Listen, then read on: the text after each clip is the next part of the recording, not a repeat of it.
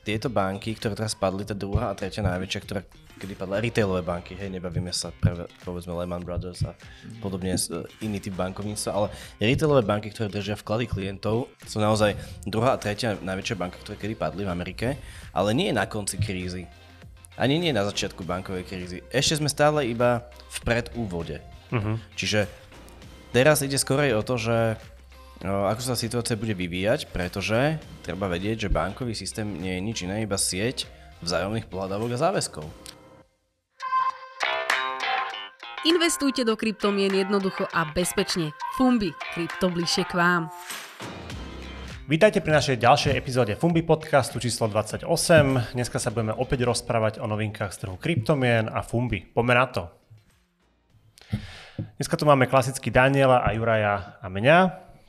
No a asi začneme poslednou veľkou témou, čo sa udiala za posledný týždeň a to, že skrachovala ďalšia americká banka, First Republic Bank. Juraj, ty si a to sledoval, takže aké tam máš vlastne informácie? Ako nejaký korešpondent. Áno. Áno, sledoval som to, lebo však sledujeme to všetci. O, situácia je taká, že ten bankový systém hm, není v dobrom stave hm, už veľmi dlho. V podstate z môjho uhla pohľadu o, sa tie problémy kop, kopia a kopia, odkedy už vznikol, hej, ale tak povedzme, že tie prvé hm, alebo teda druhá polovica 20. storočia, začiatok tohto storočia, tam sa to neprejavovalo až tak výpukle po tú prvú finančnú krízu. Uh-huh. No a teraz, teraz sa to už kumuluje a kumuluje a som zvedavý, že ako dlho sa to nejakým spôsobom podarí držať nejak pod pokličku, alebo ako sa to bude riešiť, že teda či tie banky začnú krachovať jedna po druhej, alebo ako sa k tomu postaví americká centrálna banka. Čakajú na zaujímavé časy rozhodne. No, to nie je vlastne prvá banka, ktorá čo už tento rok skrachovala, či už minulý rok sa to začalo? Ktoré to ešte boli? Uh, začalo sa to tento rok a v marci padli tri banky. To bol Silicon Valley, Silvergate a, a bola tam ešte jedna tretia banka, teraz si úplne nespomínam na názov. Signature Bank. Signature Bank, presne. To boli vlastne tie tri banky a teraz sa k ním pridala aj First Republic. Treba k nej povedať, že ide vlastne o druhý najväčší pád v bankovom sektore v USA v histórii. Wow. V roku 2008 tam padla banka Washington Mutual, to bol tuším, a vlastne počas tej finančnej krízy, ktorá v tom čase prebiehala, no a teraz sme zaznamenali aj druhý, aj tretí najväčší pád vo Silicon Valley. A v Európe vlastne až tak banky nepadajú? No, uh, u nás už padla Credit Suisse, takže, ale aj keď to je Švajčiarsko, nie je to Európska únia. Áno. Ale Credit Suisse teda má akože malá globálne, globálny dosah a globálne aktivity, či už v USA alebo v Európe.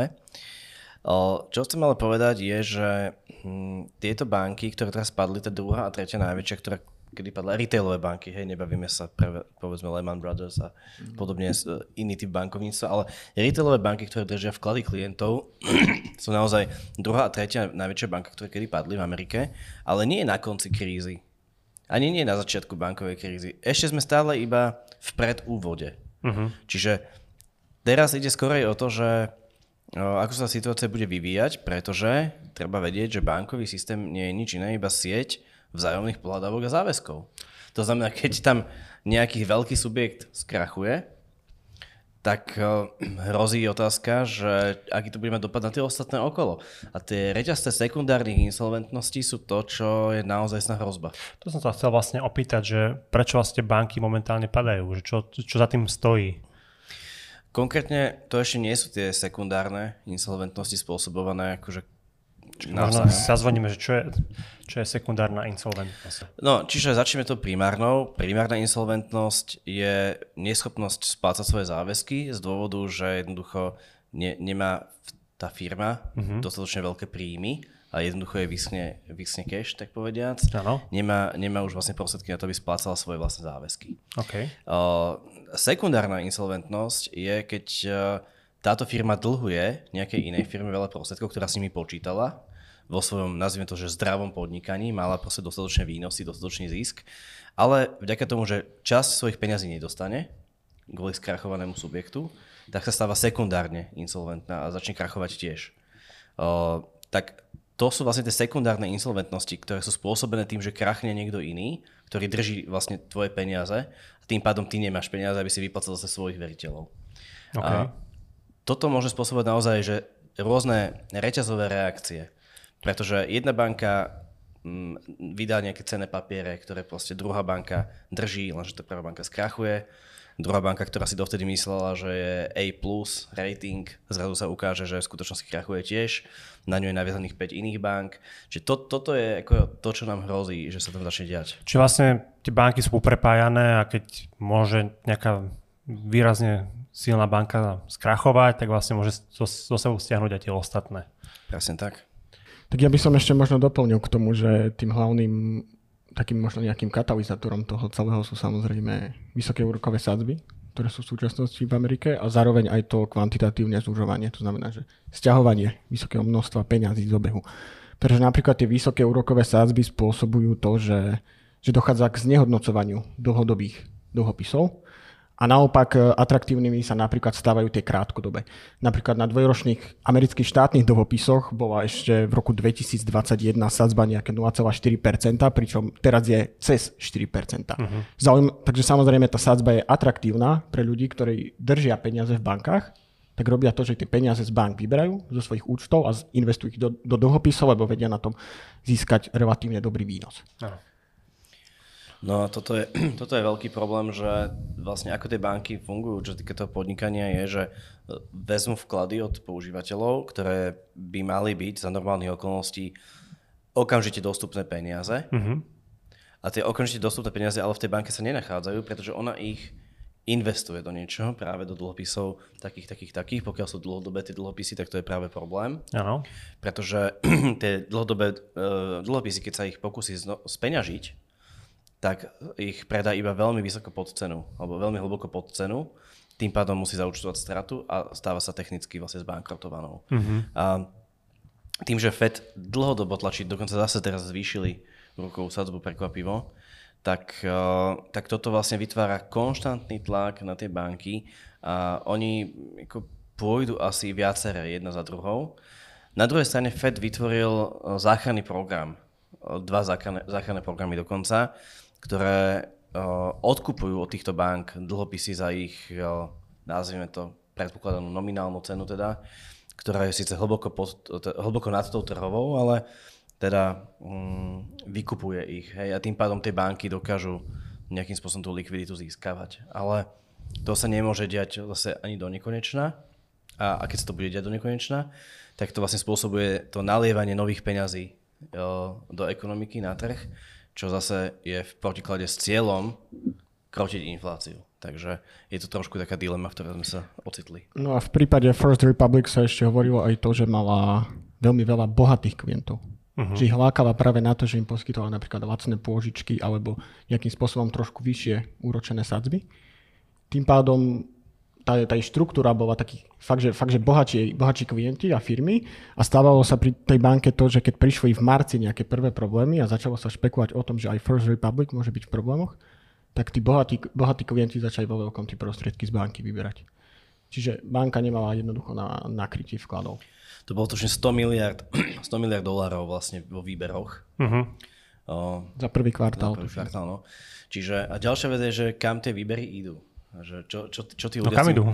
A, tam je viacej tých akože, destinácií. Jedna sú tie veľké banky, o ktorých sa predpokladá, že tie za žiadnych okolností nenechá FED padnúť. Áno. druhá, je, druhá možnosť teda je kúpovanie nejakých iných aktív, ako sú akcie, bitcoin a podobne. A tretia vec je, že ako hovoril Daniel, tie dlhopisy, alebo teda peňažné fondy, ktoré investujú do takýchto krátkodobých dlhopisov napríklad, alebo treba nový účet, ktorý si môže e, založiť rovno v Apple. že Američania si môžu v Apple Walletke zriadiť sporiaci účet so 4% úročením za 2 minúty v tejto chvíli. A tým pádom nemajú žiaden dôvod držať v nejakej banke za 0% a nechať tie 4% tej banke. Áno. No je, je možno aj trošku chyba tých bank, že sa nepri, neprispôsobili tej aktuálnej trhovej situácii. Keďže vzrastú tie úrokové sadzby, tak samozrejme aj hypotéky sú drahšie. Čiže takou z môjho pohľadu možno prirodzenou reakciou mohlo byť, že by zvýšili napríklad sadzby na terminovaných vkladoch, čím by si možno tých klientov udrž, udržali a tí by nemuseli peniaze vyberať a utekať napríklad do dlhopisu alebo do iných tried aktív. Dobre, čiže tam je, tam je problém, že to by aj chceli spraviť, ale častokrát to nemôžu urobiť, pretože majú proste gap medzi nákladmi, výnosmi o, v tejto chvíli taký, že ho nemajú ako zaplniť. A keby naopak zase zvýšili na termínových kladoch úroky, tak si ešte, ešte pokazia tú bilanciu ešte viac. Áno, to je pravda. Čiže preto to nerobia. A v podstate sa dá povedať, že banky sa dostali americké do strašnej situácie. Mnohé z nich, stovky tých bank sú v podstate hm, na hrane insolventnosti primárnej zatiaľ v dôsledku úrokových sadzieb. A tu nám vlastne prichádza tá otázka, že či je naozaj vhodné, aby peniaze fungovali takýmto spôsobom. Uh-huh. Že či, či majú byť proste... Lebo, lebo prečo si ľudia vlastne dávajú peniaze do banky? Lebo nemajú žiaden iný spôsob, ako by s nimi mohli elektronicky manipulovať. Lebo okrem bankových peniazí existuje iba hotovosť. Ale v skutočnosti, keby existoval nejaký iný typ peňazí, ktoré o, existujú elektronicky a ty vieš Aký si napríklad? s nimi... Aký napríklad? Ty si vieš s nimi zaplatiť na internete, vieš si s nimi zaplatiť v obchode, nemusíš nosiť štosy bankoviek ani zlaté mince so sebou, normálne elektronické peniaze, ale nemôže sa ti stať, že skrachuje banka, pretože ona tie tvoje peniaze v skutočnosti nemá, ale ich investovala inde. No a to sú práve kryptomeny. Že kryptomeny sú peniaze, ktoré nie sú len dlhom, ale sú to skutočné finálne peniaze. Zúčtovacie jednotky, ktoré, ktoré proste máte. Hej? A teraz už, či ich, máte, či ich máte u seba v peňaženke, alebo či ich máš v inštitúcii ako je vo Fumbi, tak stále sú tam. Áno. Nie sú odtiaľ vzaté a investované niekde inde. Uh, pričom to, čo si ty vidíš vlastne na účte je len tvoja pohľadávka. A keď platíš, tak iba banka posúva tvoju pohľadávku niekomu inému. Uh-huh. Čiže toto je to, čo je kľúčové, že to, to prepojenie toho transakčného systému s tým investičným systémom uh, je to, čo vlastne spôsobuje tieto problémy. A krypto je jedno z riešení. Daniel, chceš tam ešte niečo povedať? Juraj to asi vystihol všetko presne. Dobre, myslím, že tým pádom tému bank máme obsiahnutú a môžeme sa presunúť na ďalšiu a to je, že opäť je návrh na to, aby sa zlepšilo zdaňovanie kryptomien na Slovensku. My sme vlastne kedy v priebehu minulého roka aj písali otvorený list do Národnej rady, aj, aj sme sa snažili o to, aby to vlastne prešlo. Bohužiaľ sa nepodarilo, ale teraz je to opäť uh, otvorené a neviem, Daniel, kedy sa o tom bude vlastne hlasovať, vieme? Termín ešte myslím, že nie je presne stanovený, ale, ale je to samozrejme na dobrej ceste, že sa to vôbec nejakým takýmto spôsobom posúva, že takýto návrh sa opäť dostane do parlamentu, pretože Slovensko má v tejto oblasti jednu z najhorších legislatív na svete, kde sa okrem dane platí ešte aj zdravotný odvod vo výške 14%, čož na mnoho ľuďom nedáva žiaden zmysel, prečo by sa to malo platiť. Ale podstatou vlastne toho návrhu je, že, že poslanci navrhujú zaviesť tzv. časový test. Uh-huh. To znamená, že by sa porovnávalo nejaké obdobie medzi, medzi dátumom obstarania, to znamená medzi dátumom nákupu uh-huh. a medzi dátumom realizácie, teda predaja. Ak by bolo vlastne toto obdobie vyššie ako jeden rok, tak sa navrhuje, aby bola sadzba dane len na úrovni 7%. V prípade, že by to bolo kratšie, že napríklad investor by sa rozhodol, že by po pol roku svoje kryptomeny vypredal, tak v takom prípade by sa, by sa to zahrnulo do čiastkového základu dane a danilo by sa to s ostatnými príjmami. OK, a čiže je ten návrh rovnaký ako ten predchádzajúci, alebo sú tam nejaké zmeny? Sú tam nejaké zmeny, pretože nezaznamenali sme napríklad to, aby sa tam riešili transakcie typu napríklad výmena krypto za krypto, alebo, alebo v predchádzajúcom návrhu bolo aj to, že transakcie, teda ak by boli kryptomeny použité napríklad na nákup tovarov a služieb, tak by to bolo oslobodené od dane, mm. čo v tomto prípade nie je predmetom návrhu. Tak uvidíme, dúfam, že to schvália, alebo naozaj, že tá situácia so zdaňovaním krypto na Slovensku je žalostná a viac menej s týmto bojujeme, nielen teda my ako, ako firma, ale aj, aj ľudia na Slovensku, čo používajú kryptomeny už veľmi dlho myslím, že od roku 2018-2019. Takže bude fajn, keď to prejde, lebo naozaj by to mohol ten trh aj, aj Slovensko posunúť oveľa ďalej v, v kryptomenách. Žiaľ nie je tak ďalej ako ten pôvodný návrh. Teda neviem, ja som tento osobne návrh nevidel, že či tam náhodou tie veci nie sú nejakým spôsobom uh, zohľadnené, ale teda v tej komunikácii, ktorú sme videli, tak tam neboli. Áno. Uh, tento návrh v podstate priniesie Slovensko niekam na úroveň okolitých štátov. To znamená, že Slováci nebudú znevýhodnení oproti občanom vlastne z Európskej únie, povedzme, vo vzťahu ku kryptu, ale neposunie nás dopredu. To je možno, že škoda, lebo mali sme možnosť um, sa stať naozaj takým hubom, pokiaľ by na Slovensku boli oslobodené kapitálové zisky pri použití krypta na nákup tovarov a služieb, čo je zmysel krypta je byť formou peňazí, nie byť kapitálovým majetkom, na ktorom má človek zbohatnúť, ale byť formou peňazí. Čiže pokiaľ by sa toto podporilo, tak by to prilákalo samozrejme veľké množstvo Všetci tí ľudia, ktorí sa teraz stiahujú zo Slovenska, mm-hmm. nie, je ich, nie je ich málo, za účelom zmeny daňovej rezidencie kvôli kryptu, tak uh, títo ľudia by samozrejme naopak tu zostali. A možno, že, možno, že veľa, veľa iných ľudí by zvažovalo, tak ako teraz zvažujú stiahovanie sa do Portugalska, Slovenska, Paraguaja, tak by zvažovali stiahovanie sa na Slovensko, kde by vlastne priniesli veľa nových peňazí, ktoré by išli priamo do ekonomiky. Čiže mňa trošku mrzí, že do toho odtiaľ vypadlo, ale na druhej strane ten posun je rozhodne veľmi vítaný. A aspoň čo sa týka investičného aspektu kryptomien, tak rozhodne veľmi pomôže. Super, tak dúfame, že to prejde a že to vlastne schvália. Práve počúvate novinky zo sveta kryptomien. Fumbi, krypto bližšie k vám. Vlastne prebehol kvartál a my sme opäť pripravili kvartálny report za to obdobie, čo sa udialo na trhu kryptomien, ale aj vo Fumbi. Ty si bol vlastne hlavným autorom, Daniel, takže vieš nám približiť, čo tam boli také highlighty alebo, alebo najvä, najvýznamnejšie udalosti? Áno, v priebehu tohto mesiaca sme publikovali kvartálny prehľad z trhu kryptomien za tú Q1, za čo samozrejme aj ďakujem kolegom, ktorí sa na tom spolu podielali. A je to vlastne taký komplexný súhrn, ktorý naozaj e, zhrňuje to najdôležitejšie z toho trhu. Teda nie len nejaký cenový vývoj, či už bitcoinu, altcoinov, sledujeme tam bitcoinovú dominanciu, trhovú kapitalizáciu, ale zaoberá sa napríklad aj tými najdôležitejšími udalosťami, ktoré prebehli v kvartáli. Sledujeme tam on-chain data, to znamená nejaké, nejaké metriky na sieti Bitcoin, na sieti Ethereum. Rozoberáme tam napríklad aj Ethereum staking, akým spôsobom sa vyvíjal. Venovali sme sa taktiež e, sektorom e, DeFi a NFTs, rozoberali sme si v prípade DeFi napríklad konkrétny protokol, aké sú na ňom populárne aplikácie a tak ďalej. Čiže Čiže je to naozaj taký komplexný dokument, ak človek chce nejakým spôsobom ostať aktuálny a chce vedieť, čo sa vlastne na tom trhu kryp- kryptomien dalo, to najdôležitejšie, tak uh, určite každému odporúčam prečítať. Ja možno len zhrniem, že tie najdôležitejšie udalosti zo sveta kryptomien, ktoré tam máme, a to, že Brazília prijala dôležitý zákon o krypte, potom aktualizácia Ethereum v Šanghaji už v apríli, o tom sme sa rozprávali, odloženie schválenia regulačného rámca MIKA, ale ten už sa vlastne schválil, a Genesis Global vyhlásil bankrot a Bitcoin oslavil 14. narodeniny.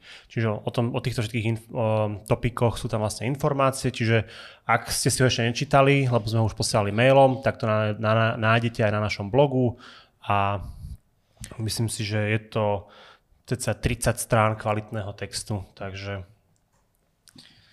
je to, je to veľmi kvalitný text, ale keď si hovoril o tom Bitcoine a 14 narodeninách, no. tak uh, som si tak uvedomil, že vlastne no, pomaličky sa zase blíži halving. Oh, okay. To je vlastne taká možno téma, ktorá hm, treba asi možno začať o nej znovu hovoriť. Pamätám si, že možno tie naše prvé podcasty, že sme sa trošku tomu halvingu venovali, ale ten posledný už je dosť dávno za nami, roku 2020. No, čiže prichádza ďalší. Prichádza ďalší a už je to sotva rok vlastne, keď uh, sa Bitcoin, uh, Bitcoinová keby nová, novotvoriaca sa zásoba sa znovu zmenší. A tentokrát to bude mať asi menší vplyv, než to malo v minulosti, ale určite bude stále dostatočne veľký na to, aby aby nejakým spôsobom katalizoval nejaký ďalší rast. Však verím tomu, že keď sa budeme približovať tomu dátumu toho halvingu, tak budeme o tom určite rozprávať aj v našich podcastoch, aj budeme o tom písať ľuďom do mailov, takže... Takto v máji, hej, by to mohlo nastať zase o rok, čiže O rok v máji. Myslím si, no, tak to máme ešte dosť času. Vlastne asi aj vy, aby ste investovali, lebo po poslednom halvingu kvázi čo narastol Bitcoin z nejakých tých 6 tisíc na tých 60.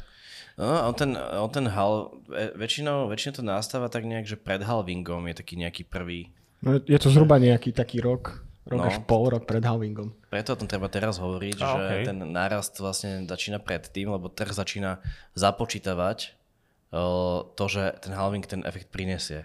Čiže ľudia, ktorí špekulujú na ten halving, tak začínajú kupovať už vopred a preto ten trh sa väčšinou rozhýbe, rozhýbe skorej. To sme myslím, že aj zaznamenali, lebo jak, jak Daniel spomínal, alebo respektíve keď sme sa rozprávali pred podcastom, tak uh, máme rekordné množstvo transakcií na Bitcoine. Áno, áno, to sa, to sa udialo teraz, eh, tuším, to bolo v pondelok. Ale máme, nie my, ale No nie celá, my. celá bitcoinová sieť. Nevlastníme Bitcoin celý, takže Našťastie. Áno, áno, to sa udialo teraz v pondelok. Za 24 hodín bolo na Bitcoine zaznamenaných vyše 680 tisíc transakcií, čo je vlastne novým rekordom a tak, takou zaujímavosťou v tom celom je, že až nejakých 54% týchto transakcií pochádzalo z Bitcoin Ordinals.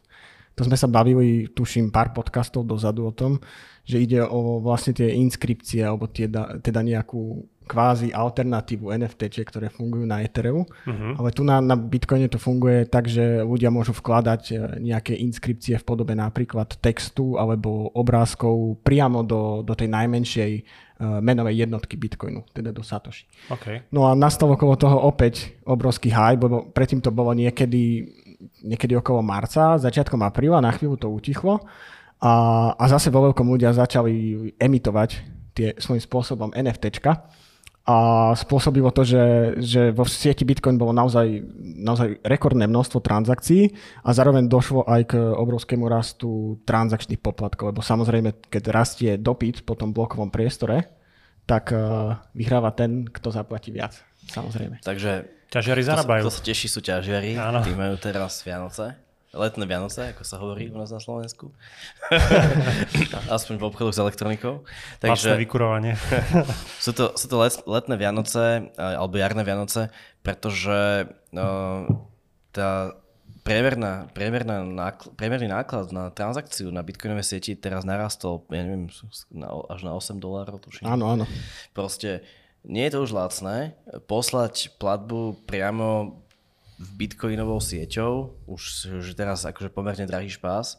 A, ale na to zase slúžia vlastne ďalšie protokoly a technológie, o, ktoré to... Lightning? Lightning, hej. Lightning sa vyvíja veľmi rýchlo. O, za 5 rokov, čo je na svete akože live, tak o, myslím, že momentálne je tam na ňom umiestnených okolo 5,5 tisíc alebo 6 tisíc bitcoinov, čo sa nezdá, že je až tak strašne veľa. Ale oni tým, že sú tam ako zamknuté, tak vytvárajú, e, vytvárajú nejaký platobný priestor a samozrejme tie peniaze sa tam otočia veľakrát transakčne. Čiže povedzme, že už teraz sa cez Lightning presunie niekoľko stoviek miliónov dolárov ročne, uh-huh. čo je stále malá platobná metóda, uh, rádovo tisícnásobne menšia, povedzme, ako povedzme, že Visa alebo tak. Ale na druhej strane rastie to veľmi rýchlo. Čiže predpokladám, že Lightning, keď rastie, bude rásť týmto tempom, tak by mohol byť už za 5 rokov veľmi významná platobná metóda. A OK. v tom prípade o, sa bude s Bitcoinom platiť kdekoľvek na svete, rádovo za sekundu v akomkoľvek obchode. A lacno. Bez problémov a lacno, hej. Teda v tých obchodoch, ktoré ho budú akceptovať. áno. ale mm, tým, že, tým, že ten, tá likvidita tej siete bude veľmi vysoká a tá platba je veľmi pohodlná, poplatky tam nie sú žiadne, hej, že náklady, náklady na transakciu na Lightning Network sú rádovo tisíciny centu. Mhm. Takže o, aj pre obchodníka, aj pre klienta to je oveľa jednoduchšie a lepšie a lacnejšie ako platba kartou napríklad teraz. Dobre.